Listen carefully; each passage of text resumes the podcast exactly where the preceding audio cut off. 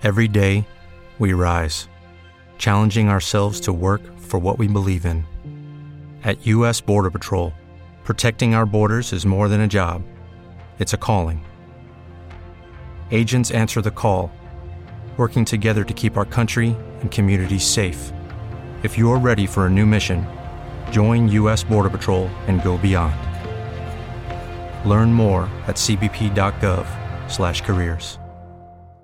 Hey guys, it is Ryan. I'm not sure if you know this about me, but I'm a bit of a fun fanatic when I can. I like to work, but I like fun too. It's a thing. And now the truth is out there. I can tell you about my favorite place to have fun. Chumba Casino. They have hundreds of social casino style games to choose from with new games released each week. You can play for free anytime, anywhere. And each day brings a new chance to collect daily bonuses. So join me in the fun. Sign up now at ChumbaCasino.com. No purchase necessary. VGW. Void where prohibited by law. See terms and conditions. 18+.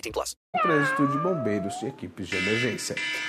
É isso, olha só, o sinal já está mostrando. Hora de encerrar a sua participação aqui pela Rádio Bandeirantes, porque vem aí Pulo do Gato e a equipe mais famosa do Brasil, Pedro Campos e Silvânia Alves. A gente se encontra amanhã, a partir das 4 da manhã. Você está com a Rádio Bandeirantes, 86 anos no ar.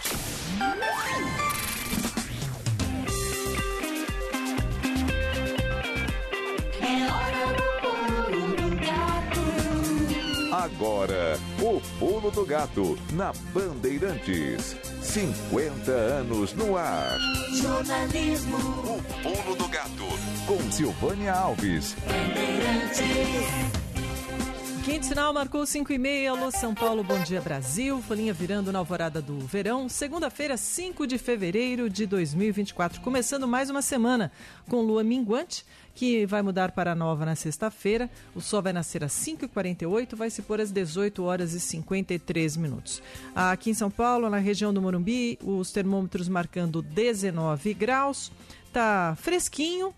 Ontem a temperatura subiu um pouco mais, na semana passada tivemos temperaturas mais baixas aí para um verão. A chuva continuou em forma de pancadas, mas no Rio de Janeiro o final de semana foi mais um período de muitas chuvas com alagamentos, gente perdendo tudo, muito triste essa chuva forte no Rio. Daqui a pouco nós vamos ter todas as informações. Hoje a gente vai falar de futebol, Ailton? Acho que não, né? Vamos, né? Vamos. Em respeito ao Lucas Taveira e a todos os São Paulinos que acordaram felizes.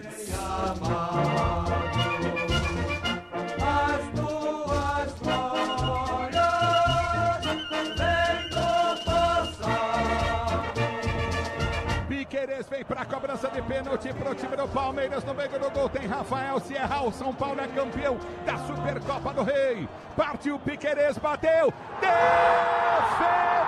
Rafael! Rafael! 1 milhão de vezes Rafael, o herói do São Paulo, o goleiro do São Paulo defendeu 2 pênaltis agora do Piquerez. O São Paulo é campeão da Supercopa do Rei! O São Paulo é campeão da Supercopa do Rei! Rafael, o herói tricolor! Rafael para emocionar! Rafael para colocar o São Paulo no título da Supercopa do Rei! Espetacular! Foi assim que o São Paulo derrotou o Palmeiras na disputa nos pênaltis. E depois de 0-0 no tempo regulamentar, e conquistou a Supercopa do Brasil. Era o único título que faltava ao São Paulo. Então, parabéns a ele. Nós vamos falar bastante, tem matéria especial daqui a pouquinho, hein? Hoje é o dia do datiloscopista. O que faz o datiloscopista, você sabe? É aquele especialista em realizar a identificação das pessoas através do reconhecimento das impressões digitais. Esse é o trabalho do datiloscopista. É também o dia do dermatologista, e a gente aproveita e manda um abraço para as dermatologistas, a Patrícia Delay, a Valéria Marcondes, a Natália Anandi, em nome de todas as dermatologistas, os dermatologistas que realizam um importante trabalho. Bom, nós falamos dos 19 graus, vamos chamar a Stephanie Toso para saber como é que fica o tempo nessa segunda-feira, quem sabe já ter uma palhinha para o final da semana. O dia vai começando com tempo abafado em grande parte aqui do estado de São Paulo. E a própria capital já pode ter algumas aberturas de sol para essas primeiras horas do dia. Só que hoje a nebulosidade vai aumentando no decorrer da manhã. É um dia com mais nuvens porque tem entrada de umidade que vem do mar. Mesmo assim, a temperatura ainda sobe. Então, neste comecinho de manhã, podemos já ter em média 18, 19 graus, mas a máxima tarde chega a 28, com essa sensação de abafamento ao longo de toda a segunda-feira. A chance de pancadas fortes aumenta novamente durante a tarde. É aquela chuva que, para a região metropolitana, pode provocar alguns transtornos, porque vem acompanhada por ventos moderados a forte e tem ocorrência de raio. E o mesmo se mantém para o litoral de São Paulo. Só que em Santos a temperatura hoje pode subir para 29 graus. O destaque também continua sendo calor no interior paulista, com máximas que passam facilmente de 32 graus em muitas cidades. A divisa do estado de São Paulo com Minas ainda pode receber temporal de forma localizada. Stephanie Toso, da Clima Tempo. 5h35, vamos saber do transporte público? O feliz Lucas Taveira, parabéns pelo seu time, hein, Lucas? Bom dia. Valeu, seu haja coração, viu? Um ótimo dia para você, pro Ailton, para todo mundo ligado aqui na Rádio Bandeirantes. Então, falando do transporte público aqui em São Paulo, continua aquela interrupção da linha 12 Safira da CPTM. Aí, então, as estações ali Brás e Tatuapé não estão sendo atendidas aí pelos trens. A alternativa para o ouvinte aí que vai trafegar pela linha 12 Safira e quer chegar ao Brás ou em Tatuapé é a linha 11 Coral da CPTM ou a linha 3 Vermelha do metrô. As demais linhas aí, tanto do metrô quanto da CPTM, operando normalmente por enquanto nessa segunda-feira com rodízio aqui em São Paulo para cá os complexos finais 1 e 2, Silvânia. Obrigada, Lucas Taveira. O nosso ouvinte participa como, Ailton Dias? 11 999 048756. Como o São Paulino Marco Roberto Gonçalves, de Pindamonhangaba, por lá 17 graus. Também quem está acompanhando, vamos ver. Gente que colocou o nome completo. Vamos lá. Ah, tem uma mensagem gravada aí, o Tom. Pode soltar. With the Lucky Land Slots, you can get lucky just about anywhere. This is your captain speaking. We've got clear runway and the weather's fine, but we're just going to circle up here a while and get lucky. No, nothing like that. It's just these cash prizes add up quick. So I suggest you sit back, keep your tray table upright, and start getting lucky. Play for free at LuckyLandSlots.com. Are you feeling lucky? No purchase necessary. Void where prohibited by law. 18+ terms and conditions apply. See website for details. Bom dia, Silvana. Bom dia. Aqui é o Zé Cláudio de Itaiaém. Por gentileza, um miado para minha cunhada Heloísa Vilela Prado, que faz aniversário em Ribeirão Preto hoje. Muito obrigado, bom dia. Então, parabéns para ela. Tudo de bom, muita saúde, viu? 5h36. Vamos girar a nossa reportagem, trazendo primeiro a informação da Milena Viana. Depois de um mês de buscas, a polícia descarta a possibilidade de que a alçada encontrada em uma praia no Rio de Janeiro seja do menino Edson Davi. Fala, Milena. A alçada encontrada na praia da Barra da Tijuca, na zona oeste do Rio, não é de origem humana. A possibilidade de que os restos mortais poderiam ser do menino Edson Davi, desaparecido desde o dia 4 de janeiro, foi descartada pela Polícia Civil após análise realizada pelo Instituto Médico Legal neste sábado. O material foi encontrado por banhistas na altura do posto 4, na última sexta-feira. O menino Edson Davi Silva de Almeida, de 6 anos, sumiu há um mês na Praia da Barra. A principal linha de investigação é de que a criança tenha se afogado. 5h37, ainda no Rio, as investigações sobre a suposta ligação da deputada Lucinha com a milícia afastam uma assessora, que encontra o repórter Pedro Dobal. A assessora da deputada Lucinha, que também foi alvo de uma operação da Polícia Federal e do Ministério Público em dezembro, é exonerada do cargo na Assembleia Legislativa do Rio. Ariane Afonso Lima tinha um salário líquido de mais de R$7 mil. A parlamentar e a assessora são investigadas por suposta ligação com a milícia comandada por Luiz Antônio da Silva Braga, o Zinho. A Comissão de Constituição e Justiça da LERJ deve realizar uma reunião nesta semana para discutir o futuro da deputada, que foi afastada do cargo pela Justiça. 5h38, a repórter Lara Cucina traz informações agora sobre o pré-carnaval em Salvador. O final de semana foi agitado com os festejos de pré-carnaval, mas o esquenta para a folia continua na capital baiana. Nesta segunda tem a melhor segunda com Chã de Harmonia. A concentração está marcada para as 5 da tarde no circuito Orlando Tapajós, saindo de Ondina em direção ao Farol da Barra. Já na terça, no mesmo circuito, o gigante Léo Santana anima a galera com o pipoco a partir das 5 da tarde. Na quarta-feira é a vez dos bloquinhos e as fanfarras alegrarem a festa do Farol ao Morro do Cristo. Entre as atrações está a tradicional banda Habeas Corpus. Quinta-feira é o grande dia da abertura oficial do carnaval na capital baiana. A grande campeã do carnaval de Manaus será conhecida amanhã, Eros de Souza. Com público de 60 mil pessoas, as escolas de samba do Grupo Especial encerram a temporada de desfiles em Manaus. 8 escolas do Grupo Especial se apresentaram no sábado. As apresentações começaram na última quinta-feira com as agremiações do Grupo de Acesso B. Na sexta-feira foi a vez das escolas do Grupo de Acesso A desfilarem na Avenida do Sambódromo em Manaus. Na segunda-feira acontece a apuração das notas das escolas de acesso A e B e a grande campeã do Carnaval de Manaus do Grupo Especial em 2024. O clima ainda é de carnaval. O novo sistema de iluminação promete abrilhantar ainda mais os desfiles na Marquês de Sapucaí neste ano. Do Rio de Janeiro, João Boerim. Com o maior investimento da história e novos patrocinadores, o Carnaval do Rio de Janeiro de 2024 promete levantar o público na Marquês de Sapucaí. Neste ano, as apresentações terão um novo carro de som, além da iluminação lançada no ano passado. O recurso cênico foi usado por 5 escolas de samba do Grupo Especial em 2023. Agora, fará parte do desfile de 9 agremiações e também poderá ser usada na Série Ouro. A luz da passarela do samba fica sincronizada com o som da bateria das escolas, que vão ter controle total do recurso. As agremiações podem, inclusive, desligar os holofotes com iluminação de LED para destacar uma alegoria específica, por exemplo. O diretor de marketing da Liga Independente das Escolas de Samba do Rio de Janeiro, Gabriel Davi, está otimista com a evolução do uso da tecnologia na avenida. Então, acredito que vai ser um ano onde a gente vai ver muita interferência de tecnologia no carnaval. A iluminação ela vai mexer ali em alguns quesitos, porque esse é o barato do carnaval. A gente ir se adaptando à tecnologia, sem perder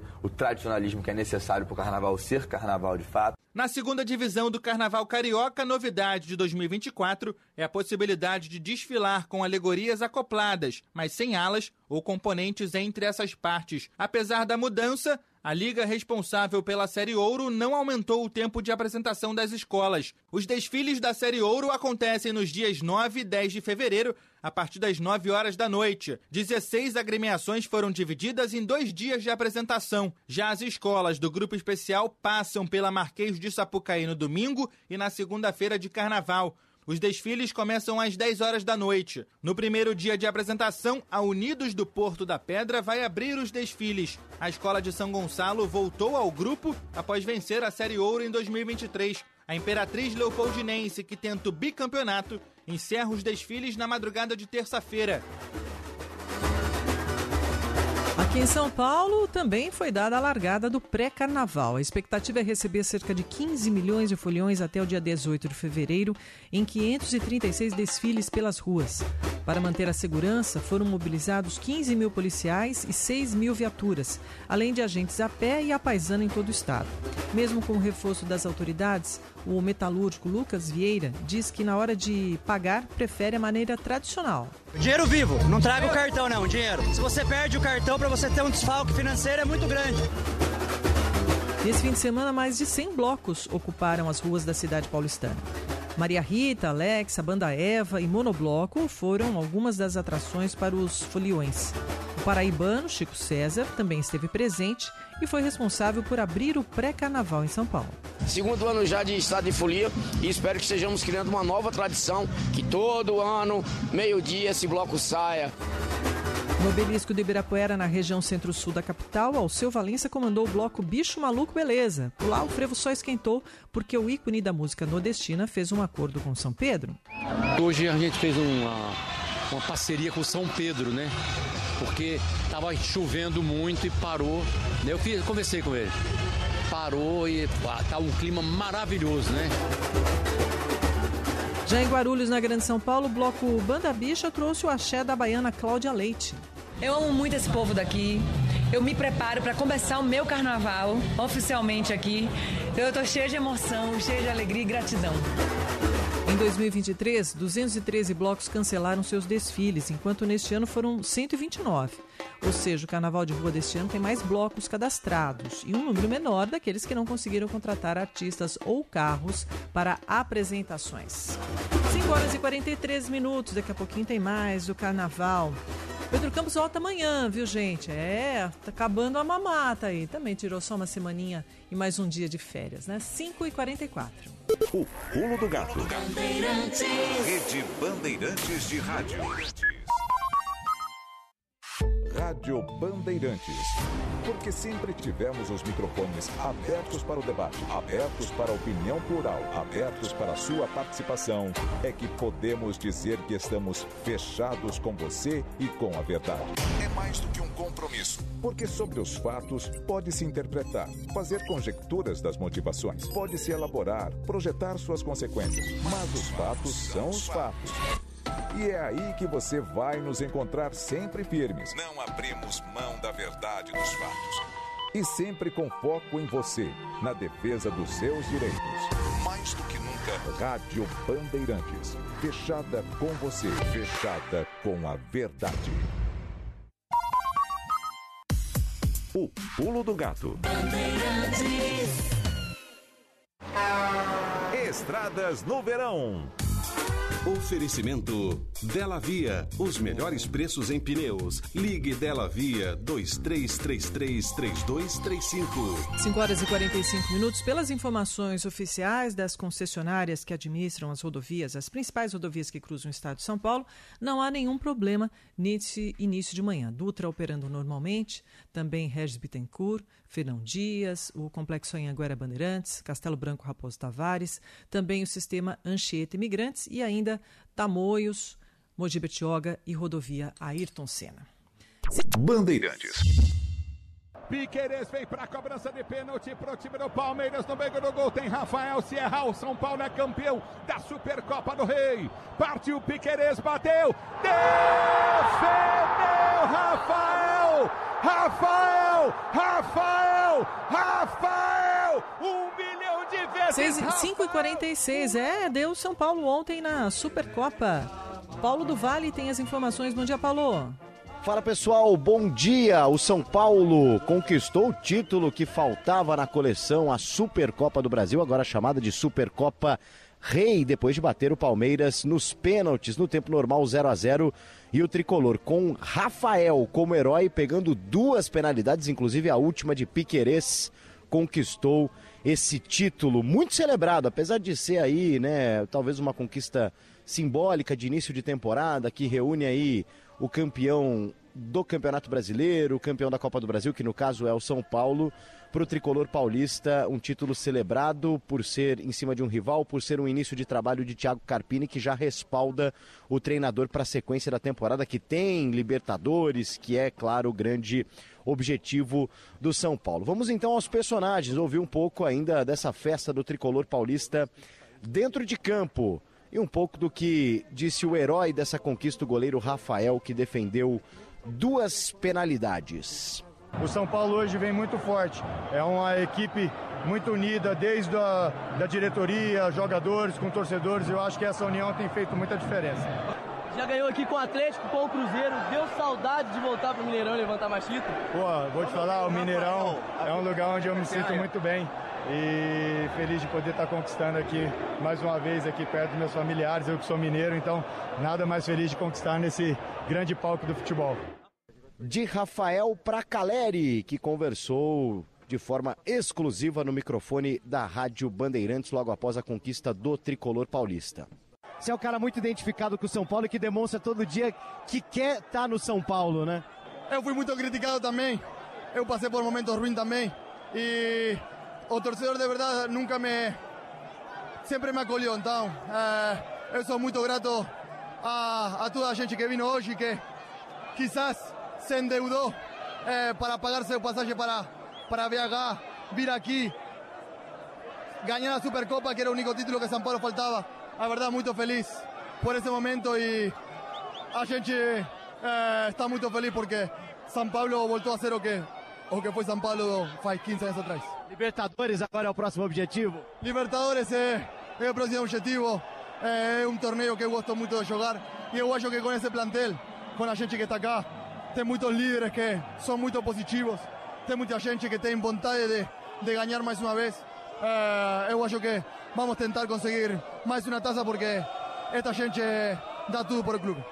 E não podemos deixar de ouvir também o técnico Thiago Carpini, 39 anos e o primeiro título da carreira, com banho e tudo, aquela tradicionalíssima, né, dos jogadores ali que dão o banho de água, de gelo, de Gatorade nos treinadores, e o Carpini pela primeira vez conquistando um título na carreira, um treinador muito promissor que comanda o São Paulo agora respaldado pela conquista. Feliz por esse momento histórico, semana muito importante, muito vitoriosa, né, na minha vida, uma semana de uma quebra de tabu, uma semana de uma conquista, e eu queria aproveitar também a oportunidade e agradecer o professor Dorival, compartilhar esse momento com ele, pois o que foi construído lá atrás nos trouxe a esse momento. Hoje foi um título de um jogo, mas esse título começou lá atrás, numa consolidação de trabalho, com a conquista da Copa do Brasil, com tudo que essas pessoas do respaldo, diretoria, Dorival, sua comissão e esses atletas construíram,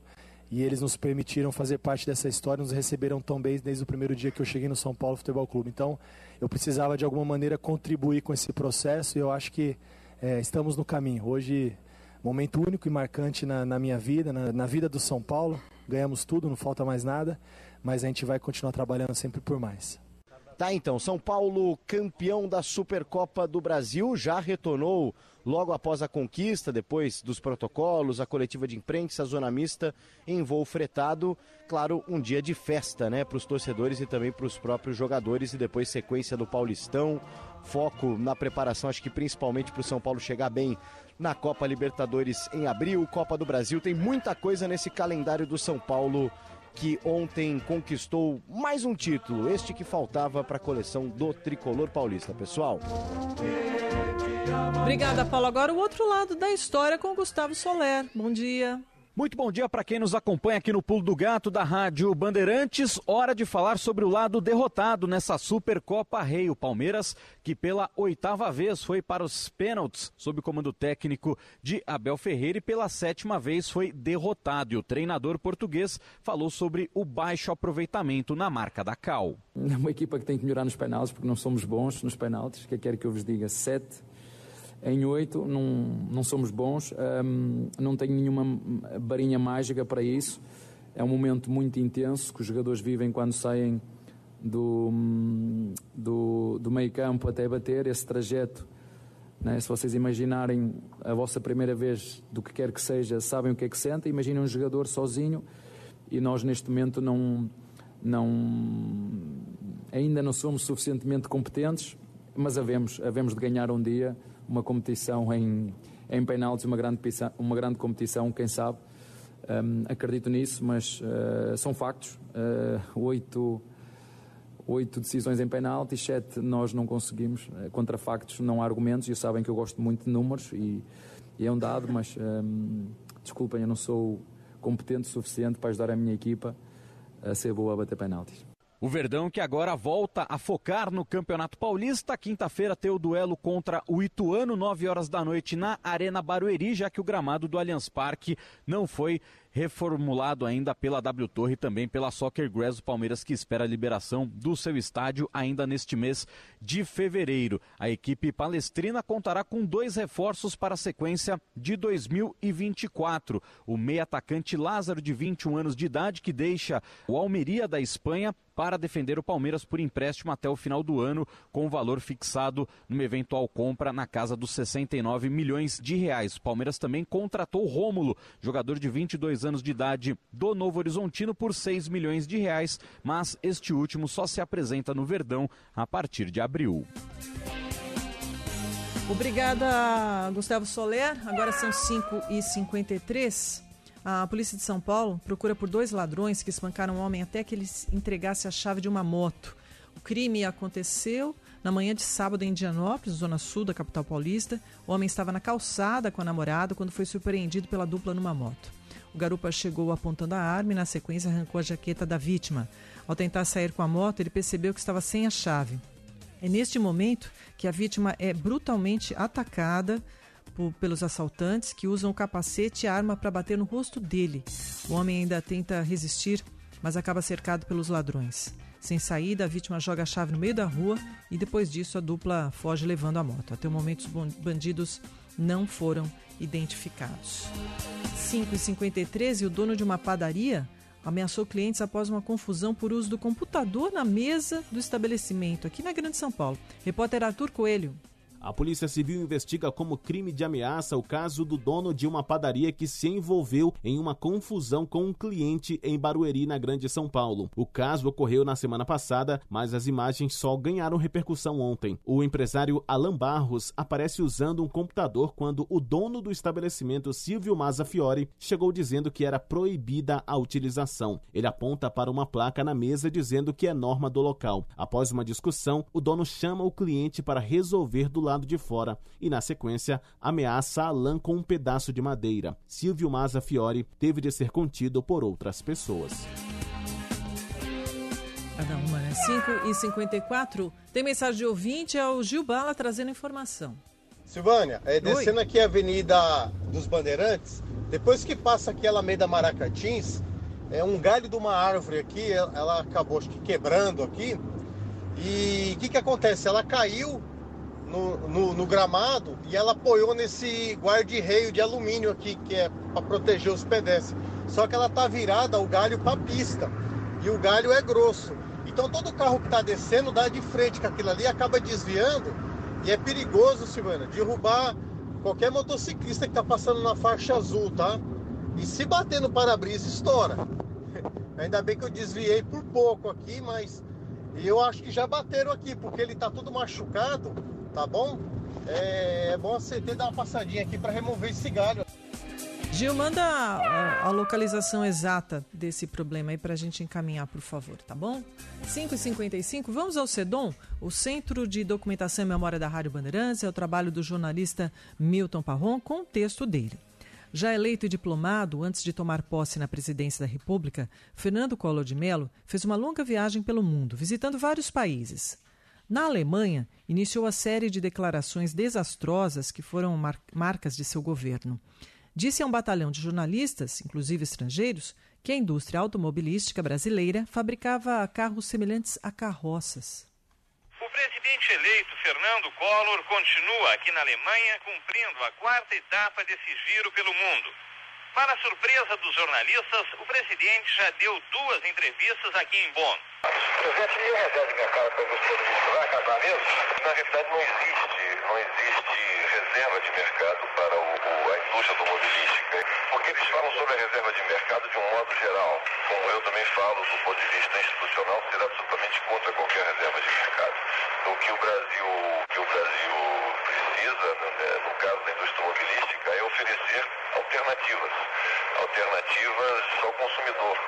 Mas essas alternativas ao consumidor não passam somente pelo fato de aceitar de bom grado investimentos estrangeiros nesta área, mas trata também de estar associada à questão da informática, porque os nossos carros hoje são, comparados com os carros do mundo desenvolvido, são verdadeiras carroças. Quer dizer, os carros inteligentes que nós temos hoje no mundo tem um avanço tecnológico muito superior.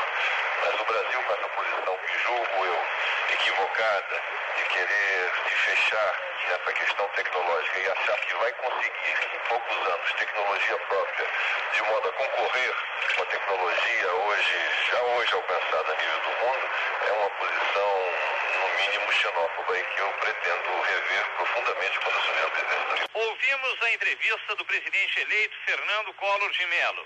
De Bonn, Carlos Rodrigues, para a equipe Bandeirantes de jornalismo. Desnecessário falar dos prejuízos que a indústria automobilística amargou na ocasião, deixando de exportar grandes volumes de carros e peças. Na ocasião, o analista de mercado da RB, Joemir Betting, disse o seguinte: não está em discussão o mérito da declaração, mas o local. 5h58, o Jubala mandou uma nova mensagem anotando o local exato daquele tronco, né, que caiu na pista. Vamos lá. Descendo a Avenida dos Bandeirantes, quando você passa ali o aeroporto, aí tem... É de frente com o McDonald's ali. Pronto, da Avenida dos Bandeirantes. É de frente com o McDonald's, onde tem o Bob's ali. Só que o galho tá na faixa da esquerda, apoiado pra Avenida dos Bandeirantes, tá? É bem ali, sentido Marginal Pinheiros. It is Ryan here, and I have a question for you. What do you do when you win? Like, are you a fist pumper? A woohooer, a hand clapper, a high fiver. I kind of like the high five, but if you want to hone in on those winning moves, check out Chumba Casino. At ChumbaCasino.com, choose from hundreds of social casino style games for your chance to redeem serious cash prizes. There are new game releases weekly, plus free daily bonuses. So don't wait. Start having the most fun ever at ChumbaCasino.com. No purchase necessary. VGW. Void where prohibited by law. See terms and conditions. 18+. Hello, it is Ryan, and we could all use an extra bright spot in our day, couldn't we? Just to make up for things like sitting in traffic, doing the dishes, counting your steps, you know, all the mundane stuff. That is why I'm such a big fan of Chumba Casino. Chumba Casino has all your favorite social casino style games that you can play for free anytime, anywhere with daily bonuses. That should brighten your day a little. Actually, a lot. So sign up now at chumbacasino.com. That's chumbacasino.com. No purchase necessary. VGW. Void where prohibited by law. See terms and conditions. 18+. Obrigada, Gil. 5h58, Mega Sena Concurso 2684. Uma aposta de Brasília faturou R$ 94.839.718 no sábado. Essa aposta acertou as dezenas 17, 26, 45, 46, 48 e 53. 17, 26, 45, 46, 48 e 53. A Quina teve 109 apostas ganhadoras, para cada uma R$ 57.025,61. A quadra paga individualmente R$ 1.071,39. A Bolsa de Valores de São Paulo na sexta-feira fechou em queda 1,01%.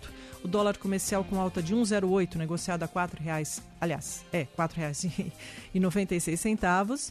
Turismo 5,17. O euro com alta de 0,35, negociado a 5,36.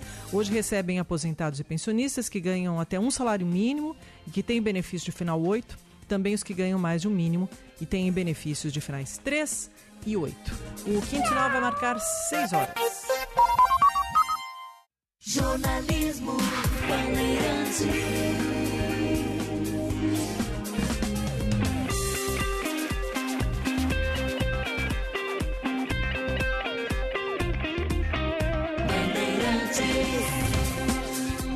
A partir de agora, o Pulo do Gato para todo o país, também no Facebook e no YouTube, nesta segunda-feira, 5 de fevereiro de 2024. Pedro Campos volta amanhã, depois de uma semana de férias. Enquanto isso, eu, Ailton Dias, o Lucas Taveira, o Roger Palma Duarte na Central Técnico, o Daniel Mesquita nas imagens. Continuamos com você. O governo federal estuda ampliar a oferta de vacinas contra a dengue no país. Municípios do Acre, Minas Gerais, Rio de Janeiro e Paraná, além do Distrito Federal, têm os dados mais alarmantes da doença. A ministra da Saúde, Nízia Trindade, participou neste sábado da abertura de um centro de operações de emergência em Brasília. Mais informações sobre as ações de combate à dengue com a Thaís Provieri. A partir desta segunda-feira, começa o funcionamento do Hospital de Campanha da Aeronáutica, em Ceilândia, cidade a 30 quilômetros da área central da capital. O local vai tratar pacientes diagnosticados ou com sintomas de dengue. O local vai contar com um centro de emergência interligado por 2 túneis. Um se liga à tenda de laboratório, onde serão realizados a coleta e os exames para o diagnóstico da dengue e acompanhamento de tratamentos. O outro vai levar à área de hidratação, que tem 2 ambientes separados, pediátrico e adulto. Ao todo, 29 militares, profissionais de saúde estarão em atuação na unidade, entre médicos, enfermeiros, técnicos de enfermagem e de laboratório. Além disso, 60 leitos foram disponibilizados para atender 24 horas por dia os pacientes. No Rio de Janeiro, o prefeito Eduardo Paes apresentou um plano de contingência para enfrentar a epidemia da doença. Segundo o secretário municipal, Daniel Sorans, até sexta-feira a cidade terá 10 polos específicos de atendimento. A meta é que antes do carnaval a gente tenha pelo menos 10 polos de atendimento funcionando em toda a cidade. Segunda-feira a gente já começa abrindo o nosso primeiro polo no Rafael de Paula Souza, em Curicica, depois Del Castilho, Bangu, Campo Grande. Então a nossa expectativa é, até o final da semana, a gente está com os nossos polos abertos e atendendo aí a nossa população com muita qualidade. Na cidade de São Paulo, o prefeito Ricardo Nunes anunciou que um drone está sendo usado para combater a dengue. Acrescentamos agora algo muito importante, que é o drone para fazer a aplicação do larvicida. Existem muitos imóveis que às vezes estão fechados e para a vigilância sanitária adentrar esse imóvel tem toda uma burocracia, depois tem que ter todo um cuidado se a gente arrombar uma porta para manter aquele patrimônio preservado. Isso demanda muito tempo, demanda muita energia, e a utilização de um drone específico que ele é capaz de fazer a aplicação do larvicida vai agilizar bastante. Em todo o país, a doença já contaminou 107 mil pessoas somente este ano, levando à morte 61. Deputados e senadores retomam os trabalhos nesta semana, já com pautas importantes no radar. De Brasília, repórter Rafael Procópio. Com o início do mês de fevereiro, os três poderes começam a retomar os trabalhos. Após a abertura do ano judiciário na semana passada e a oficialização da volta do poder legislativo, os parlamentares retomam as discussões de fato nesta semana. O presidente do Congresso, senador Rodrigo Pacheco, listou em algumas ocasiões durante a última semana os temas que terão prioridade em 2024. Nós anunciávamos algumas das matérias que consideramos prioritárias neste ano: a regulamentação da reforma tributária, a atualização do Código Civil, para a qual há hoje uma comissão de juristas, a regulamentação por lei do Instituto da Inteligência Artificial, num projeto que também tramita no âmbito do Senado Federal, a definição de um novo Código Eleitoral. A defesa do vereador Carlos Bolsonaro pede acesso integral às investigações sobre um esquema paralelo de espionagem na ABIN. Do Rio de Janeiro, Pedro Dobal. A defesa do vereador Carlos Bolsonaro afirma que teve acesso apenas parcial aos autos da investigação sobre a montagem de uma ABIN paralela durante o governo do ex-presidente Jair Bolsonaro. O advogado Antônio Carlos Fonseca fez um novo pedido ao Supremo Tribunal Federal, após ter recebido somente 157 páginas. Na segunda-feira, o parlamentar e uma assessora dele foram alvo de mandados de busca e apreensão em mais uma fase da Operação Vigilância Aproximada. A Polícia Federal aponta o vereador como um dos idealizadores da estrutura clandestina montada na agência. Já a defesa de Carlos afirma que ele não tem qualquer ligação com a ABIN, nem recebeu informação privilegiada durante o mandato do pai. Divulgada com exclusividade pela Band, a lista de novas autoridades que teriam sido espionadas pela ABIN paralela repercute no meio político. Segundo fontes da investigação, entre os governadores à época do esquema estava Camilo Santana, que governou o Ceará, e é o atual ministro da Educação. O ex-chefe do Executivo paulista, João Dória, também estava no cargo no período do monitoramento ilegal e afirma que é preciso aprofundar as investigações. Arapongagem é crime, fere a Constituição brasileira, fere o direito do cidadão, violenta a liberdade. A APF informou que não há, até o momento, dados conclusivos referentes a todos os titulares e usuários das linhas telefônicas monitoradas. As apurações seguem em sigilo, sem data prevista para encerramento. O presidente do BNDES nega a possibilidade do programa Nova Indústria Brasil gerar impacto fiscal por causa da liberação de créditos. Entrevistado no canal Livre da Band, Aloysio Mercadante ressalta que é preciso entender que política industrial é algo crucial para o país. Quando a gente chega em casa e vai almoçar, a comida está na mesa, é o agro, café da manhã e tal. Só que o prato, o talher, a mesa, o prédio, o carro que você chegou, o avião, a roupa que você pôs, o sapato, etc., é a indústria que produz. Não tem nenhum país desenvolvido no mundo sem indústria. Se nós quisermos ser um país com perspectiva de gerar empregos de qualidade, melhorar a distribuição de renda, gerar inovação, ter ciência e tecnologia, nós temos que ter indústria. Pancadas fortes de chuva no fim da tarde e início da noite deste domingo causaram transtornos na região metropolitana do Rio de Janeiro. 31 sirenes de emergência foram acionadas em 20 comunidades. Também houve registro de alagamentos em Belford Roxo, na Baixada Fluminense. As chuvas também deixaram Minas Gerais em situação de alerta. A repórter é Gabriele Álvares. Minas Gerais tem 59 cidades em situação de anormalidade devido às chuvas que atingem o estado. As cidades de Santo Antônio do Jacinto, Machacariz, Carlos Chagas, São José da Lapa e Santa Rita do Ituano foram as últimas a integrar a lista da Defesa Civil. Desde o início do período chuvoso, que começou em setembro do ano passado, 6 pessoas morreram em Minas em decorrência das chuvas. Mais de 2.100 pessoas ficaram desalojadas e quase 300 desabrigadas. Sobe para 99 o número de mortos nos incêndios florestais que atingem Valparaíso, na região central do Chile. As causas das chamas ainda estão sendo investigadas, mas a suspeita é de que elas tenham começado por conta das altas temperaturas que o país enfrenta. O presidente chileno, Gabriel Boric, decretou o luto nacional de 2 dias e afirmou que o número de vítimas fatais ainda vai crescer significativamente. De volta ao Brasil, os setores do PT rejeitam a volta de Marta Suplicy ao partido. A ex-senadora retornou à legenda para ser vice na chapa de Guilherme Boulos do PSOL, na disputa pela Prefeitura de São Paulo. E quem conta essa história é a repórter Maju Arruda Leite. Bom dia, Maju. Oi, Silvânia, um bom dia a você, bom dia a todo mundo ligado aqui no Pulo do Gato, uma boa segunda-feira. O dirigente nacional do PT, o Walter Pomar, pediu a impugnação da filiação de Marta Suplicy ao partido. Lembrando, a ex-prefeita de São Paulo voltou ao PT depois de quase 9 anos para compor a chapa de Guilherme Boulos do PSOL na disputa à Prefeitura de São Paulo. Então, uma ala do PT não defende esse retorno de Marta, depois dela ter rompido com o partido, isso lá em 2015, em meio aos escândalos da Lava Jato, depois de ter votado a favor do impeachment de Dilma Rousseff e também a favor da reforma trabalhista em 2017. Para Pomar, esses fatos são inquestionáveis, duros de explicar e também de engolir. Lembrando que na última sexta-feira, Marta assinou a carta de filiação ao PT num evento no centro de São Paulo, ao lado do presidente Lula. Ela afirmou que voltou à sua raiz, ao PT, para acabar com o bolsonarismo aqui em São Paulo. Vamos ouvir então o que disse Marta Suplicy. Eu recebi um honroso convite do presidente Lula. Me emocionei muito. E eu tomei como uma convocação a missão de contribuir com um projeto importante e decisivo para São Paulo e para o Brasil. Novamente juntos, vamos derrotar o bolsonarismo e seus representantes aqui na capital.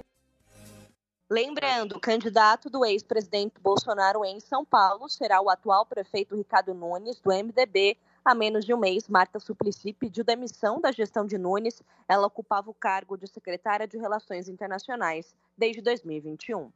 Volto com vocês. Obrigada, Maju.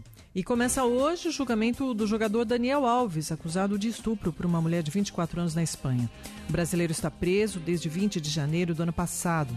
A expectativa é que o julgamento dure 3 dias, com depoimentos de 28 testemunhas, incluindo a vítima. A sentença, no entanto, deve demorar alguns dias para ser divulgada.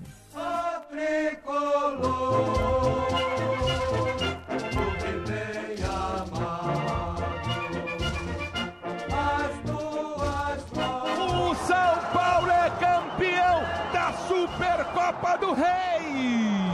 O São Paulo é campeão da Supercopa do Rei! Rafael, o herói tricolor! Rafael pra emocionar! Rafael... Campeão de tudo, São Paulo superou o Palmeiras nos pênaltis nesse domingo no Mineirão após empate sem gols no tempo normal.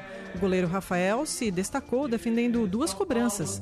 O título inédito da Supercopa Rei para o tricolor paulista também marcou a primeira conquista do técnico Thiago Carpini, que assumiu recentemente o time.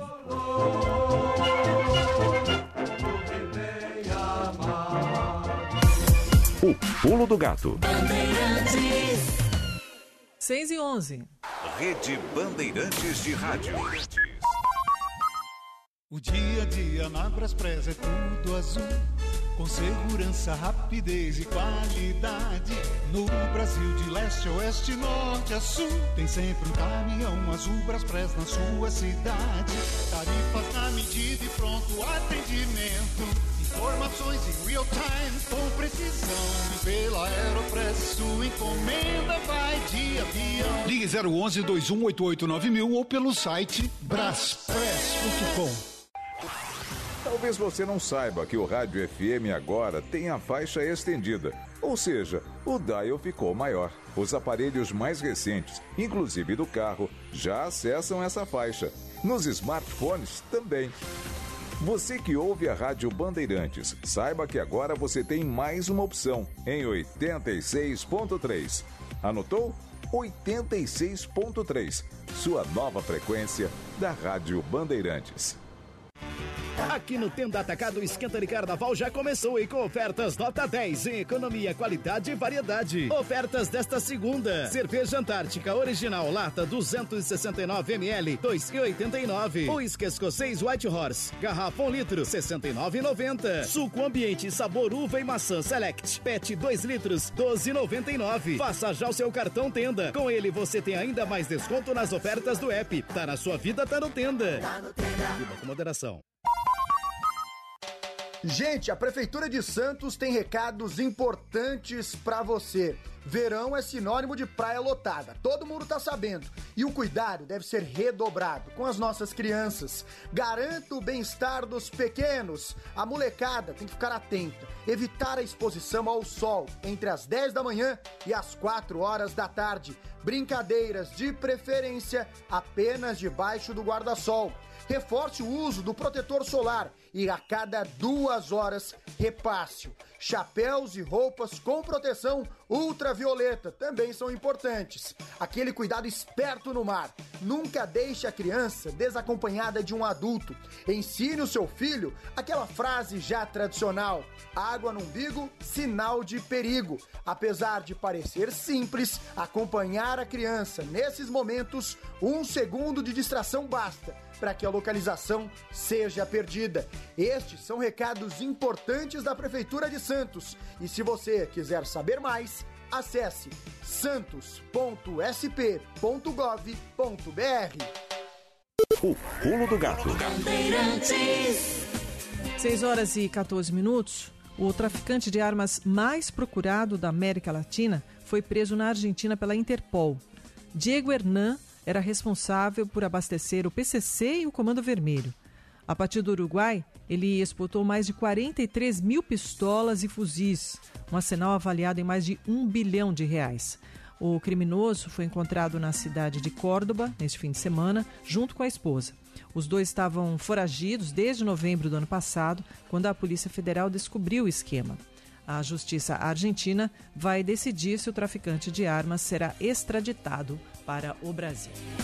6:14. Rádio Bandeirantes. Aqui você se informa. Rede Bandeirantes de Rádio. 6:15 vai marcar o quinto sinal.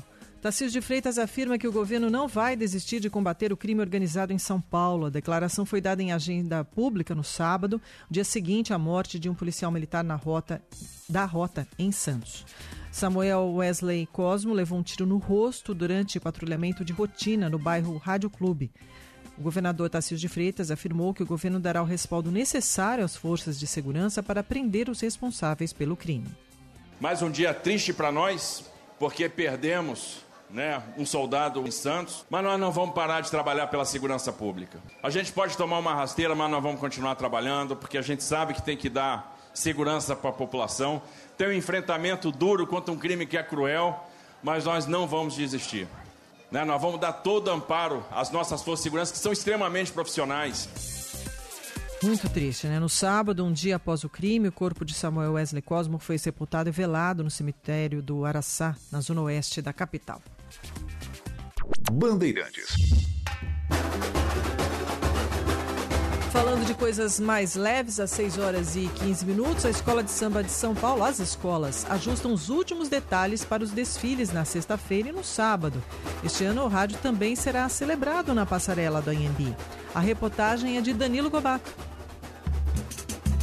Faltam poucos dias para os carros alegóricos, fantasias e um mar de apaixonados pelo carnaval tomarem o sambódromo do Anhembi em São Paulo para apresentar os temas escolhidos para este ano.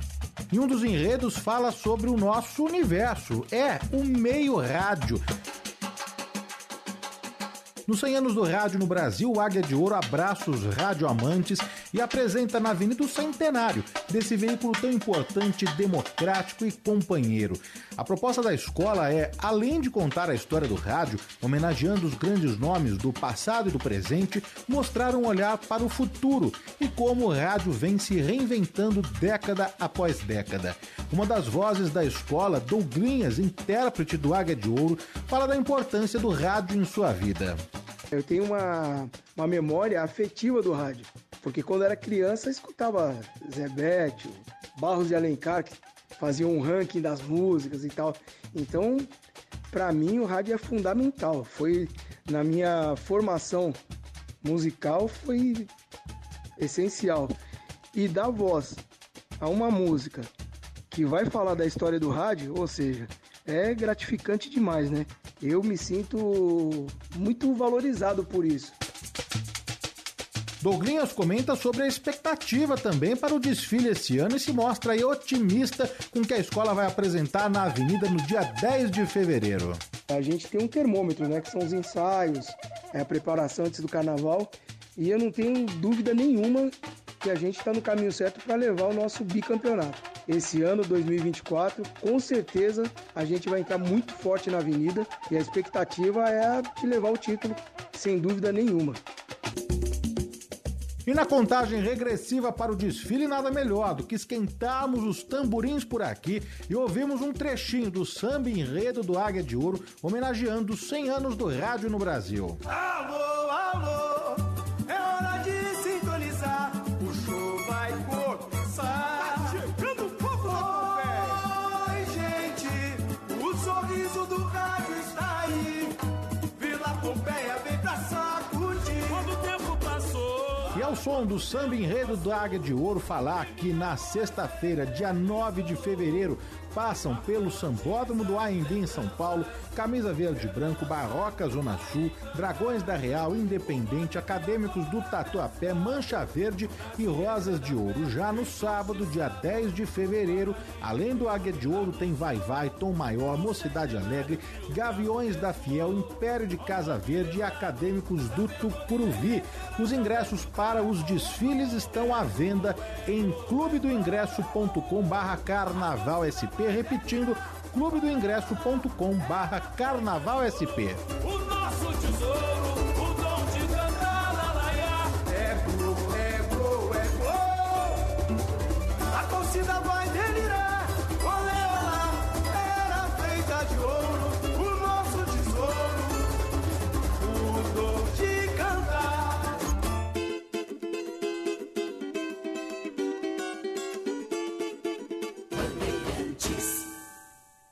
With Lucky Land Slots, you can get lucky just about anywhere. Dearly beloved, we are gathered here today to... Has anyone seen the bride and groom? Sorry, we're here. We were getting lucky in the limo and we lost track of time. No, Lucky Land Casino, with cash prizes that add up quicker than a guest registry. In that case, I pronounce you lucky. Play for free at LuckyLandSlots.com. Daily bonuses are waiting. No purchase necessary. Void where prohibited by law. 18+. Terms and conditions apply. See website for details. Lucky Land Casino, asking people, what's the weirdest place you've gotten lucky? Lucky? In line at the deli, I guess? Aha, in my dentist's office.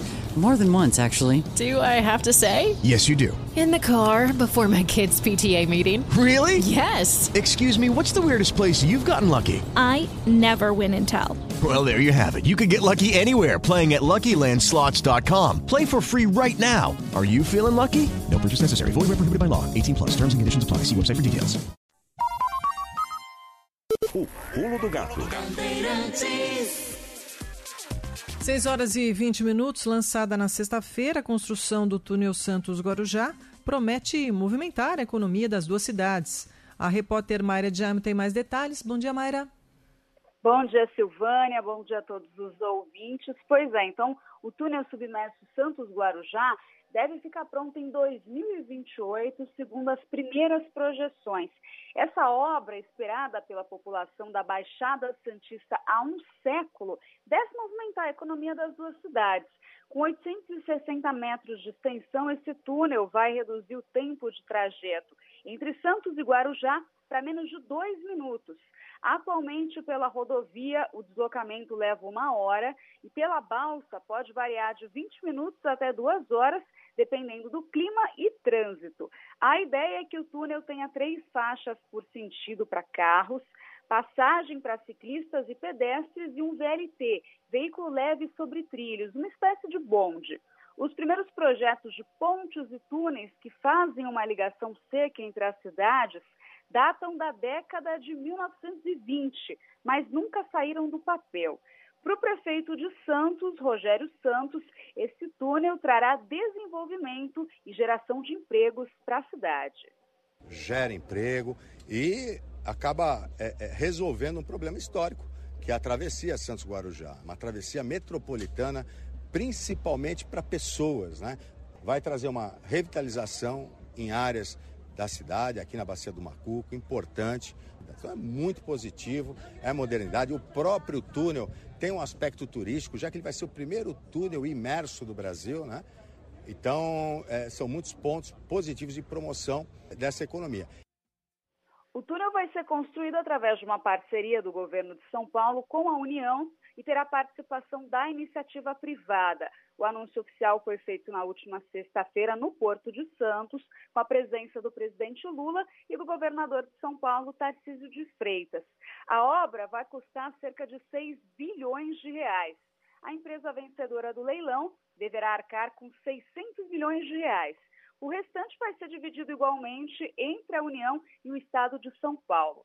Segundo Anderson Pomini, presidente da Autoridade Portuária de Santos, uma consulta pública está prevista para março e o leilão deverá acontecer no segundo semestre deste ano. Esse ano será um ano de formalidades. Então nós estamos exatamente nesse momento cuidando da modelagem jurídica e econômica.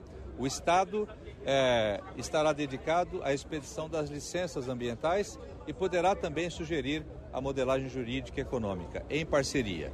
50% do custo da obra orçado em 6 bilhões, da Autoridade Portuária, Governo Federal, os outros 50% do Governo do Estado. Cronograma, publicarmos o edital segundo semestre desse ano, início das obras em janeiro do próximo ano. Também vão ser feitas em paralelo outras obras de infraestrutura nas cidades, como a reforma da Avenida Perimetral em Santos. A assinatura do projeto, que estava prevista para a última sexta-feira, não aconteceu porque a Casa Civil quis revisar o acordo, mas a expectativa é que aconteça nos próximos dias, Silvânia. Obrigada, Mayra. Agora são 6 horas e 23 minutos. Tempo. 19 graus aqui no Morumbi, em São Paulo. O sol está começando a aparecer aqui no Morumbi. Agora, no Rio de Janeiro, ontem choveu demais, causando muitos estragos, provocando alagamentos e diversos outros problemas. Vamos saber como é que fica a segunda-feira. A Stephanie Toso já está na ponta da linha para um panorama aí de todo o país. Bom dia, Stephanie. Bom dia para você, Silvânia. Bom dia para todos. Olha, hoje a gente continua com destaque para chuva e chuva típica de verão para grande parte do país, que pode trazer problemas. Então, seguimos com temperaturas cada vez mais elevadas, com umidade também alta, e isso colabora durante a tarde para aquela formação de nuvens muito carregadas, até mesmo aqui para São Paulo. Então a gente até começa o dia um pouquinho mais fresco, com essa temperatura em torno de 19 graus, mas a nossa máxima aqui para a capital pode chegar a 30 graus durante a tarde. E aí com condição para essa chuva aqui para a região metropolitana de São Paulo, até mesmo do Rio de Janeiro, pode vir de novo acompanhada por raios e por ventos fortes. Então tem alerta para as últimas horas do dia, porque a tendência é que essa chuva se intensifique também até o comecinho da noite. São pancadas ainda mal distribuídas aqui pelo Sudeste, só que a gente tem até uma condição de temporal para Minas. Então, Minas Gerais continua recebendo muita influência do vento que vem de norte do país e para muitas cidades, até mesmo para Grande Belo Horizonte, a gente já tem indicativo de temporal. A gente segue com alerta mesmo entre Goiás, o estado de Mato Grosso e a região norte do país, porque são áreas que continuam com atenção para chuva acontecendo já desde cedo. Então, a gente tem formação de instabilidade agora acontecendo pelo norte de Mato Grosso. A tendência é que essa chuva dê uma trégua, mas retorne de novo durante a tarde com risco para volumes altos e até mesmo Salvador já começou a semana com chuva moderada. E aí, para a capital da Bahia, a gente tem mudança significativa, porque hoje é aquele dia que chove para o tempo todo, podendo acumular volumes bem altos. Então, tem essa atenção também para o Nordeste. Agora, diferente do sul do país, que a atenção é voltada para o calor. A gente já teve um fim de semana onde as temperaturas para o Rio Grande do Sul bateram 39 graus. A gente segue com destaque para a onda de calor no interior do estado, então pelo menos até o meio dessa semana a gente ainda tem essas máximas que podem bater 39 até 40 graus. E aí para Porto Alegre, Florianópolis e Curitiba, hoje é um dia com pancadas bem irregulares. Não tem risco para temporal, é aquela chuva bem mal distribuída no final do dia, viu, Silvânia? Obrigada, Stephanie. Bom dia a você. Boa semana. Boa semana. 6h26. Rede Bandeirantes de Rádio.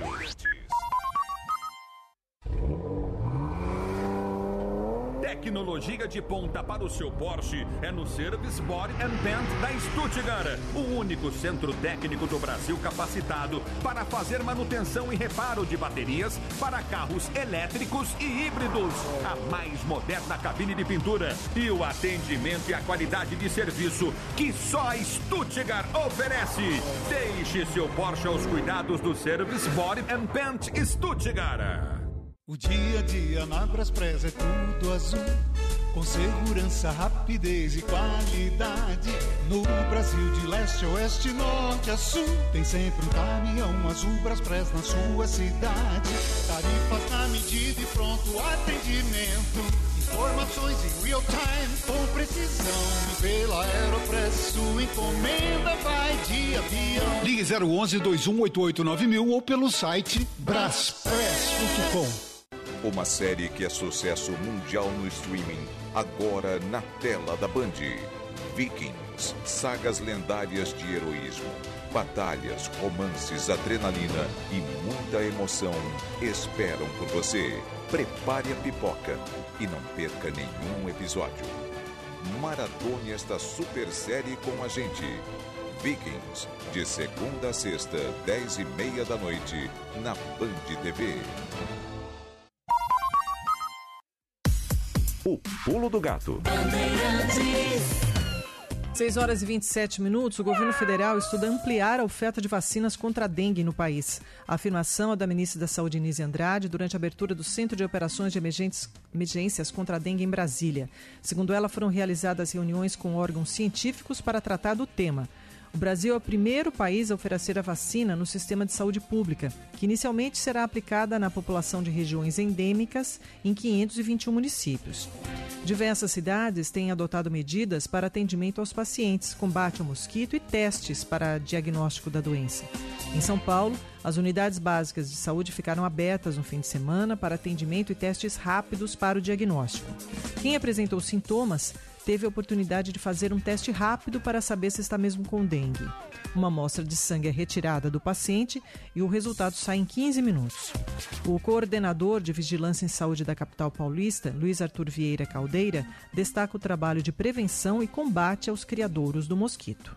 12 mil agentes da saúde, tanto agentes de vigilância em saúde, como os agentes comunitários de saúde de todas as UBS da capital, estão fazendo uma grande varredura, um mutirão contra a dengue na cidade. Além disso, os equipamentos nebulizadores, as caminhonetes nebulizadores de inseticida, estão trabalhando de domingo a domingo também na capital, também nesse sábado, aplicando inseticida contra o mosquito na cidade toda. Em todo o país, a doença já contaminou 107 mil pessoas somente este ano, levando à morte 61. Minas Gerais é o estado que lidera o número de casos, com 31 mil, 5 mortes confirmadas e 23 em investigação. Em segundo lugar, aparece São Paulo, com 23 mil casos e 3 mortes. No Rio de Janeiro, são 18 mil casos e 2 mortes. No Paraná, 16 mil pessoas já tiveram a doença, 3 morreram. No Distrito Federal, há 6 mortes e 32 mil casos. O infectologista e doutor Marco Aurélio Safadi diz que a doença é perigosa e qualquer sintoma deve ser levado a sério. Dengue não tem um medicamento específico, não há um antiviral específico para dengue. O tratamento da dengue é baseado muito na hidratação. Então, os anti-inflamatórios, né, são contraindicados para dengue. Então, ácido acetil salicílico, a famosa aspirina e outros anti-inflamatórios não devem, em hipótese alguma, serem utilizados para analgesia, para o controle da febre e da dengue. Segundo especialistas, a maioria dos doentes se recupera, porém parte deles pode progredir para formas graves, inclusive vir a óbito. A quase totalidade das mortes é evitável e depende, na maioria das vezes, da qualidade da assistência prestada e organização da rede de serviços de saúde. Continuamos a falar de saúde aqui na Rádio Bandeirantes às 6h30.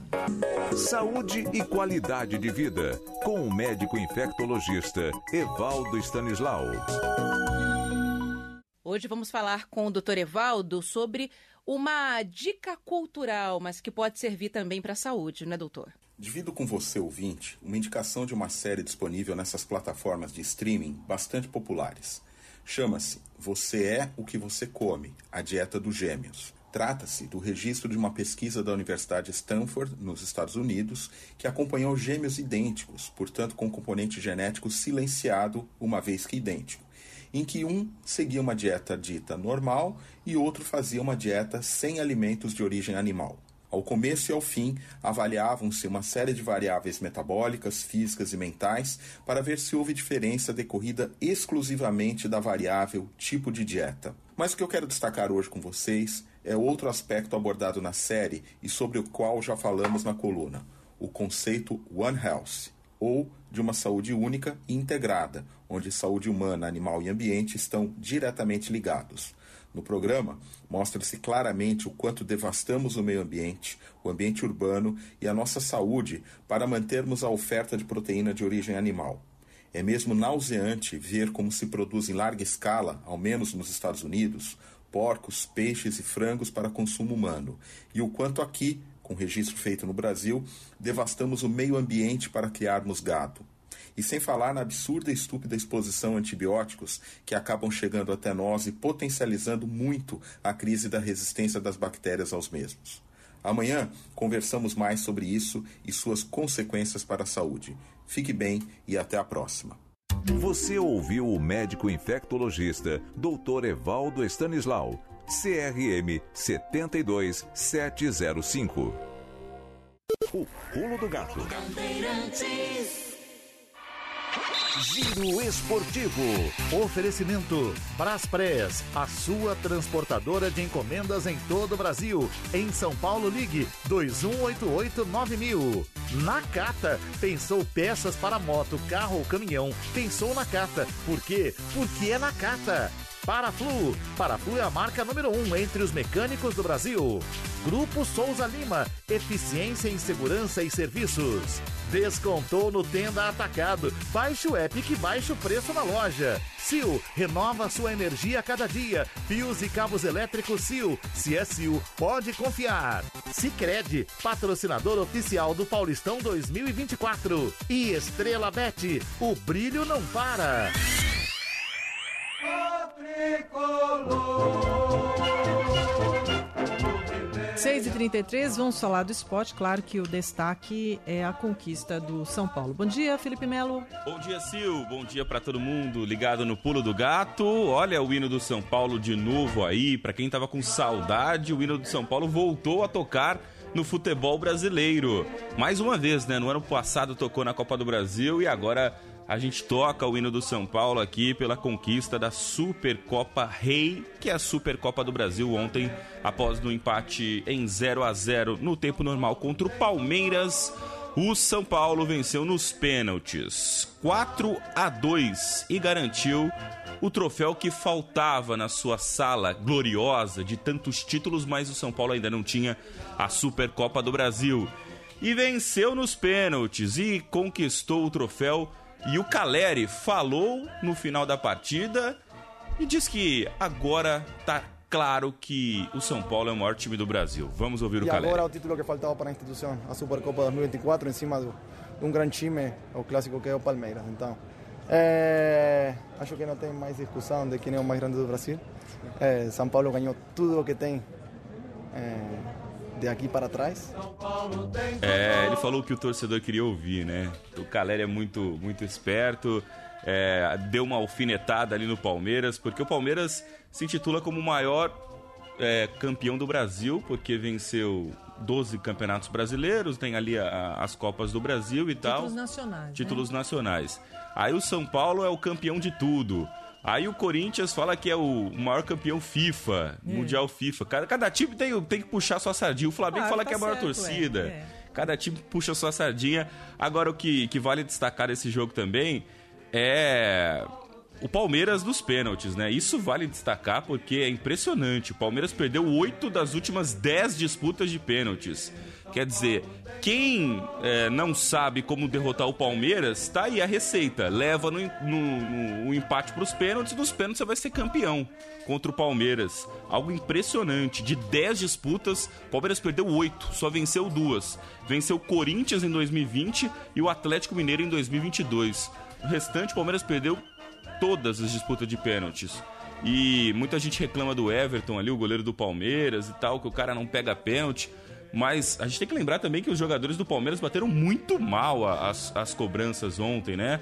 O próprio Rafael Veiga, que fez o gol, bateu mal. O Gabriel, que fizeram, o Gabriel Menino fez o gol e bateu ali no meio também mal. O Murilo telegrafou, o Piquerez telegrafou. Mérito do Rafael, com certeza, o goleiro do São Paulo estava ali.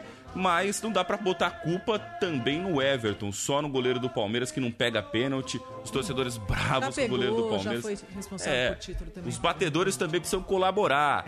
Enfim, o São Paulo não tem nada com isso e depois de um empate no tempo normal por 0-0 garantiu o título da Supercopa do Brasil. Bom, mas tem outros assuntos também no esporte, né? Temos sim. Vamos falar do Campeonato Paulista, que ontem a gente teve alguns jogos do Paulistão. E o Corinthians perdeu mais uma, quarta derrota seguida no Campeonato Paulista, 3-1 para o Novo Horizontino, jogando na Neoquímica Arena. E o Jenison, do Novo Horizontino, não marcava um gol há mais de um ano e marcou 3 contra o Corinthians, a quarta derrota seguida do Timão, que é o segundo pior time do Paulistão. Em 5 rodadas, apenas 3 pontos, só o Santo André tem uma campanha pior que o Corinthians, com 2 pontos em 5 rodadas. O Corinthians está na zona de rebaixamento do Campeonato Paulista, torcedor preocupado com esse início de campeonato do Timão. É claro que ainda faltam 7 jogos, quer dizer, está quase na metade do campeonato.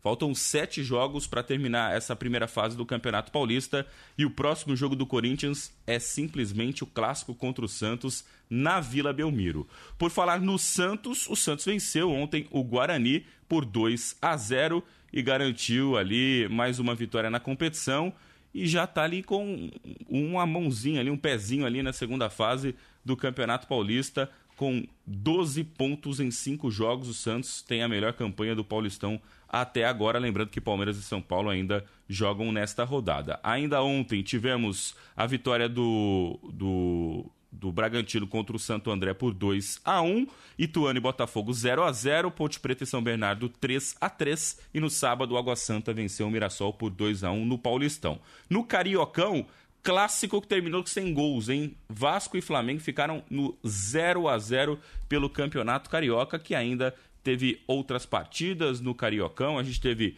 ainda nesse final de semana o empate do Fluminense contra o Boa Vista, 2-2, e o Botafogo empatou com o Nova Iguaçu também em 2-2. Hoje tem pré-olímpico? Pré-olímpico, hoje a seleção brasileira joga pelo pré-olímpico, aliás, o torneio pré-olímpico, a gente tem a disputa lá na Venezuela e o Brasil enfrenta o Paraguai hoje, às 5 horas da tarde, o Brasil vem de uma derrota no pré-olímpico, enfrenta o Paraguai hoje às 5 horas da tarde, a Argentina joga contra a Venezuela hoje às 8 horas da noite, são os confrontos de hoje do pré-olímpico. Felipe Mello, vamos acompanhar agora, chamar o Felipe Killing, lá da Europa, porque ele tem informações sobre o julgamento do Daniel Alves, que começa hoje, né, Killing? Bom dia. Bom dia, Sil, tudo bem? Começa hoje o julgamento de Daniel Alves em Barcelona, na Espanha. Ele é acusado de agressão sexual contra uma jovem numa boate da cidade em dezembro de 2022. Ele está em prisão preventiva há cerca de um ano. O julgamento deve demorar 3 dias. Hoje, deveremos ter as palavras da acusação da defesa, além de 6 testemunhas. Amanhã, Outras 22 testemunhas serão ouvidas, entre elas Joana Sanz, esposa de Daniel Alves, durante o ocorrido. Na quarta-feira, haverá a exposição de vários laudos periciais. Segundo a imprensa espanhola, a defesa de Daniel Alves pretende alegar que ele estava embriagado na noite e, por isso, não se lembra muito do que aconteceu. Seria a quinta versão diferente dele sobre o caso. O Ministério Público espanhol pediu 9 anos de prisão. Eu volto com você. Obrigada, Felipe. Agora são 6h40. Rede Bandeirantes de Rádio. Estradas no verão. Oferecimento Della Via, os melhores preços em pneus. Ligue Della Via 23333235. 6h40, o ouvinte Domingos Lopes Teixeira nos alerta sobre uma carreta tombada sentido São Bernardo na rodovia SP-148, no quilômetro 32, a rodovia do Caminho do Mar. Na Dutra, há lentidão em alguns pontos em direção à capital, principalmente do 229 ao 231. A Regis Bittencourt tem seu pior ponto sentido São Paulo, entre o 285 e o 279, Itapecirica e Embu das Artes. A Anhanguera com lentidão do 24 ao 21. A Castelo Branco com vários pontos de congestionamento, principalmente do 24 ao 19, sentido São Paulo, no sentido interior, do 21 ao 24. Rodovia Ayrton Senna com lentidão do quilômetro 24 até o quilômetro 15, sentido São Paulo. 6h41, a Prefeitura de São Paulo chega a quase 6 bilhões de reais em financiamentos contratados para a compra de ônibus elétricos para a cidade. A reportagem é de Ana Paula Rodrigues. A meta é que 20% da frota paulistana sejam de ônibus elétricos ainda neste ano. A transição para a energia verde no transporte público começou no ano passado, mas avança lentamente. Hoje, a capital paulista conta com 84 ônibus movidos à bateria, um avanço em relação aos anos anteriores, mas ainda longe da meta de ter 2.600 em circulação até o final de 2024. Em 2023, devido à dificuldade de colocar mais ônibus elétricos nas ruas, a Prefeitura abandonou a meta de ter 1.000 ônibus elétricos em circulação ainda naquele ano e decidiu focar no projeto para 2024. São 2 problemas principais: o alto custo para a fabricação desses veículos e a necessidade de adaptar toda a cidade para essa mudança. A parte financeira tem encaminhado por meio de financiamentos obtidos pela Prefeitura. O mais recente foi anunciado no final da semana passada. O Banco do Brasil venceu um edital de 250 milhões de reais, que devem ser o suficiente para a compra de 80 ônibus à bateria. A instituição já tem outro contrato com a Prefeitura para veículos elétricos no mesmo valor de 250 milhões de reais. Com esse novo contrato, chega a quase 6 bilhões de reais o total em financiamentos fechados pelo município até agora com instituições públicas e privadas. O maior acordo foi firmado com o BNDES, de 2,5 bilhões de reais. Agora é preciso fazer a parte estrutural andar. A Prefeitura fechou um acordo com a Enel X, o braço da estatal italiana para projetos verdes, para adaptação das garagens para recarga de ônibus elétricos. As obras, no entanto, que já deveriam ter sido iniciadas, ainda não têm data para começar. Enquanto isso, com a aposentadoria de ônibus que envelheceram ou sofreram acidentes, as empresas recorreram aos veículos movidos a diesel. No ano passado, 993 desse tipo foram incorporados à frota municipal, mesmo com a proibição da entrada de qualquer ônibus novo na cidade que não seja movido a energia limpa. Em nota, a SP Trans informou que as compras foram feitas pelas empresas antes dessa lei começar a valer. Obrigada, Ana Paula Rodrigues. 6h44, mais de 1 milhão de estudantes da Rede Municipal de São Paulo voltam às aulas nesta segunda-feira. São mais de 4.000 escolas que retomam a movimentação e, consequentemente, geram mais trânsito em dezenas de bairros da cidade. O trânsito que já está péssimo aqui em São Paulo. As famílias que ainda não adquiriram os itens do uniforme e do material escolar podem fazer as compras nas lojas credenciadas. São mais de 490 pontos físicos em todas as regiões da cidade para aquisição do uniforme e mais de 519 endereços para a compra do material escolar. O acesso para a liberação dos valores é feito por meio do aplicativo Kit Escolar do EPEI. O responsável legal pela criança matriculada na rede precisa ter o CPF cadastrado no sistema da escola. Quinto sinal marcando 6h45. O Pulo do Gato.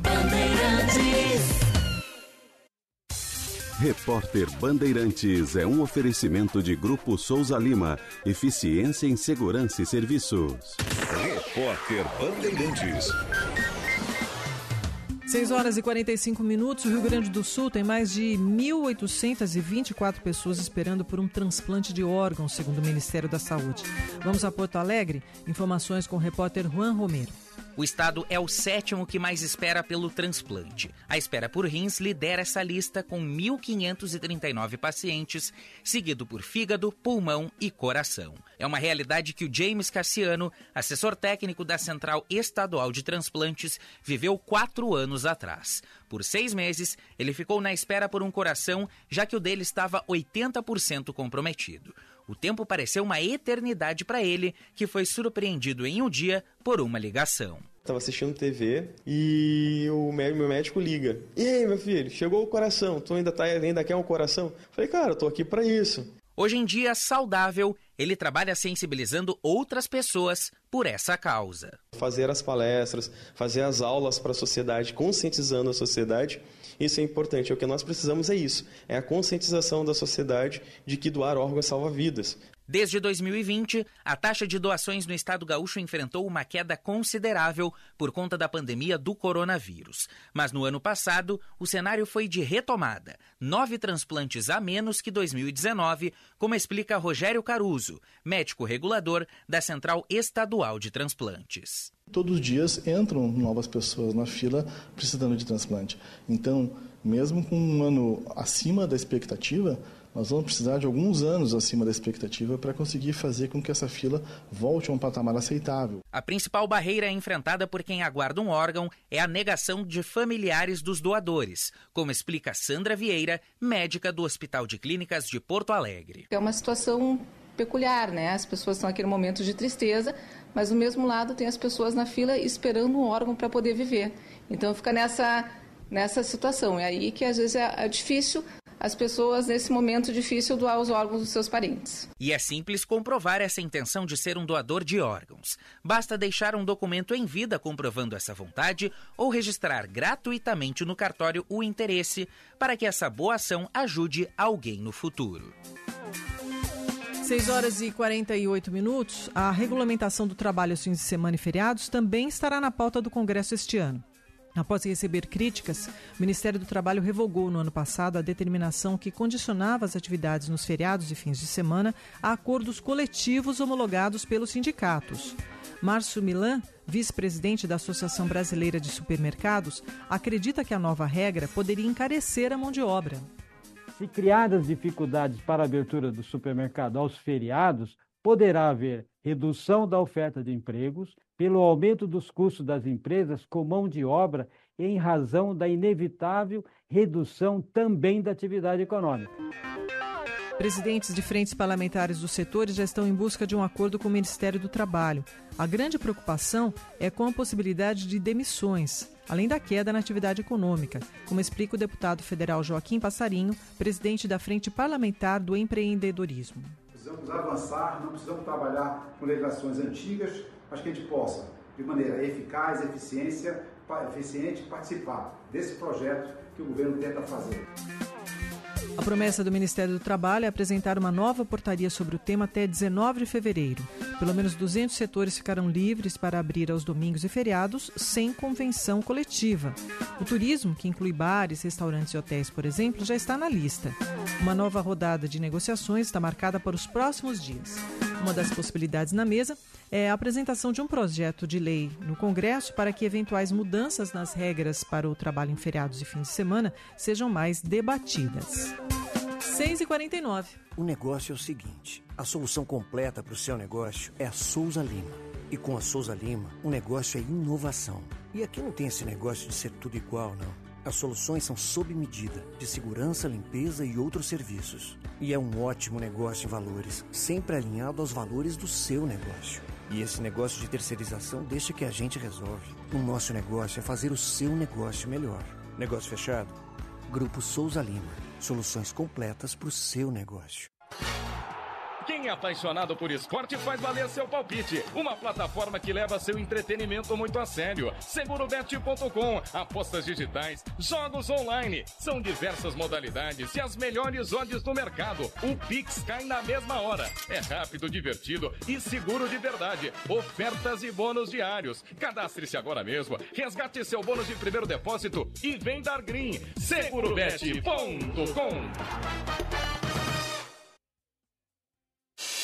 Repórter Bandeirantes. O Pulo do Gato. 6h50. O Carnaval e a Páscoa devem criar mais de 700 mil vagas temporárias no Brasil. As informações de Larissa Biscaia.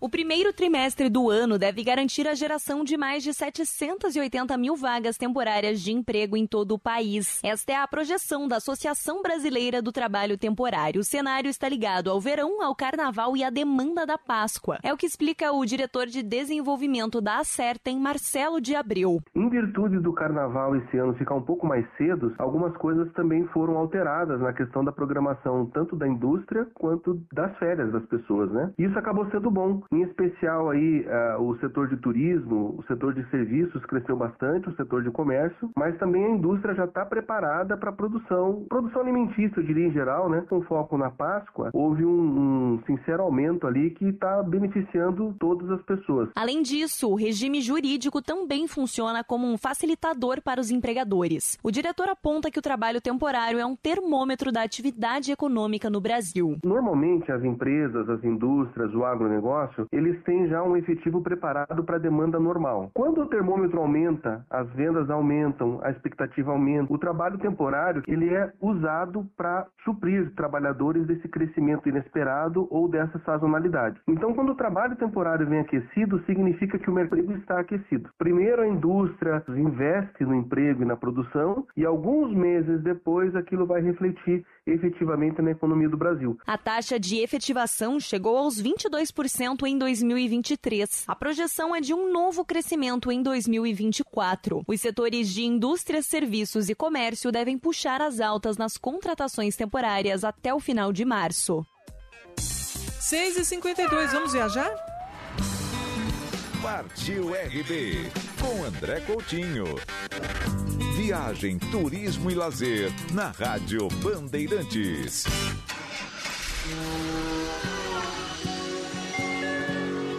Olá, muito bom dia! Seja muito bem-vinda, muito bem-vindo ao nosso cantinho reservado ao mundo das viagens.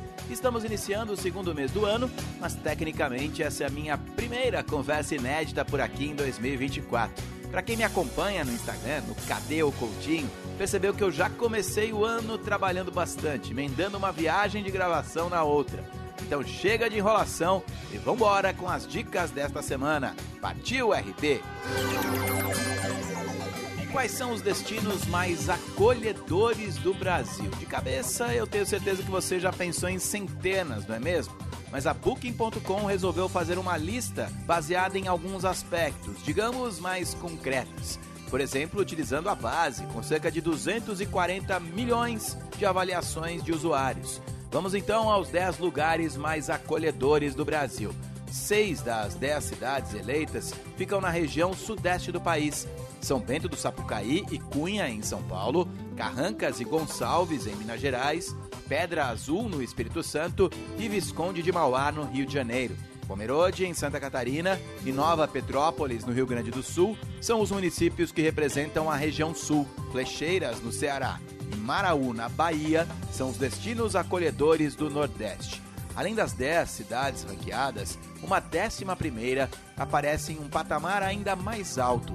Arraial da Ajuda, na Bahia, está no topo da lista dos lugares mais acolhedores do mundo. Essa eleição leva em consideração as experiências dos próprios viajantes, como acomodação, aluguel de carro e corrida de táxi. As vencedoras precisam ter uma nota superior a 8, em uma escala que vai de 0 a 10.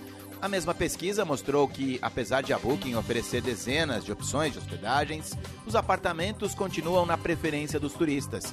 As casas de temporada aparecem na 2ª posição e os hotéis ficaram em 3º lugar. Ao longo desta semana, vamos falar mais sobre os destinos mais acolhedores do Brasil. Enquanto isso, você pode fazer uma pergunta, acompanhar os bastidores das minhas viagens. Cadê o Coutinho? Esse é o meu Instagram, Cadê o Coutinho?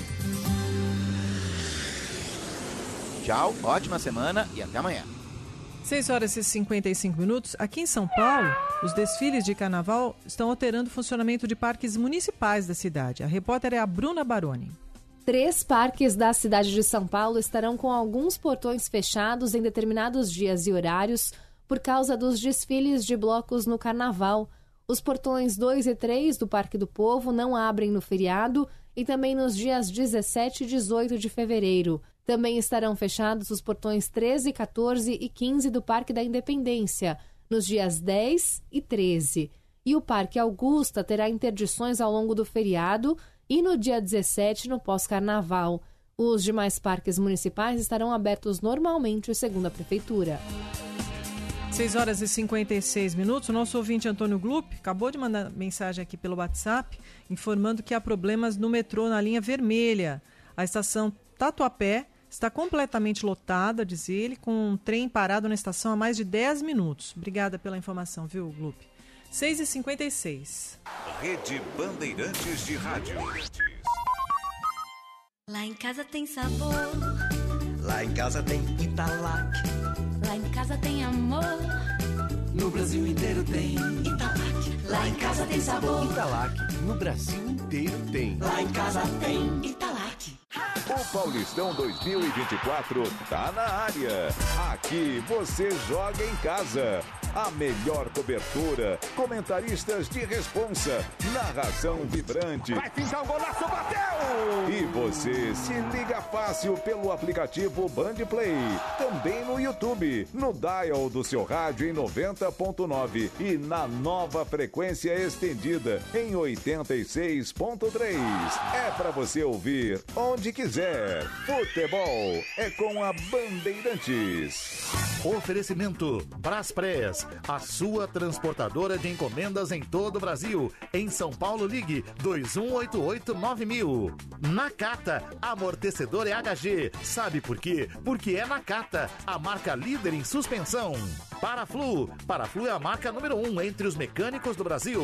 Grupo Souza Lima, eficiência em segurança e serviços. Descontou no Tenda Atacado. Baixe o app que baixa o preço na loja. Fios e cabos elétricos Sil, conectada com o futuro. Sicredi, patrocinador oficial do Paulistão 2024. E Estrela Bet, o brilho não para. O Pulo do Gato. 6h58, a lousa aqui no Pulo do Gato. Ailton Gomes nos acompanha da cidade de Indaiatuba. Também o Fernando Coelho Pereira de Mairiporã pede um miado. Ailton, miado pro pai dele, o senhor Guilherme Coelho Pereira, pelos 81 anos. Parabéns, foi ontem o aniversário do senhor Guilherme. O Marcelo pede um miado para Clarice Costa, do Parque Regina.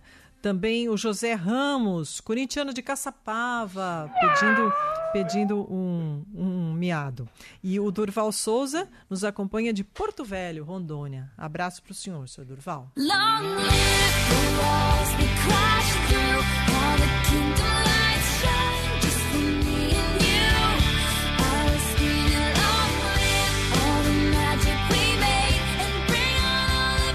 As mulheres brilharam na premiação do Grammy ontem e a Taylor Swift, sempre ela, hein? Fez história mais uma vez. Detalhes com o repórter Arthur Coelho. A cantora Taylor Swift se torna a única artista a vencer 4 vezes a principal categoria do Grammy. Ela levou o prêmio de álbum do ano diretamente das mãos de Celine Dion e foi diagnosticada com síndrome rara, mas fez a aparição surpresa no evento. A noite de ontem, que contou com homenagens a Astrude Gilberto e Rita Lee, foi dominada por indicações de mulheres nas principais categorias. Destaque também para Miley Cyrus com 2 premiações e SZA, que tinha o maior número de indicações esse ano, levou 3, entre eles de melhor canção. As brasileiras Rita Lee e Astrude Gilberto foram homenageadas durante um momento de premiação que lembra os músicos mortos no último ano. O momento foi embalado por uma emocionante performance de Stevie Wonder e John Batiste, sendo o pianista o único homem na categoria principal. E com a Taylor Swift a gente encerra o Pulo do Gato desta segunda-feira. Uma ótima semana a todos vocês. Fiquem com Deus. Na sequência vem o Primeira Hora com Nelson Gomes e Ana Paula Rodrigues. Tchau, tchau.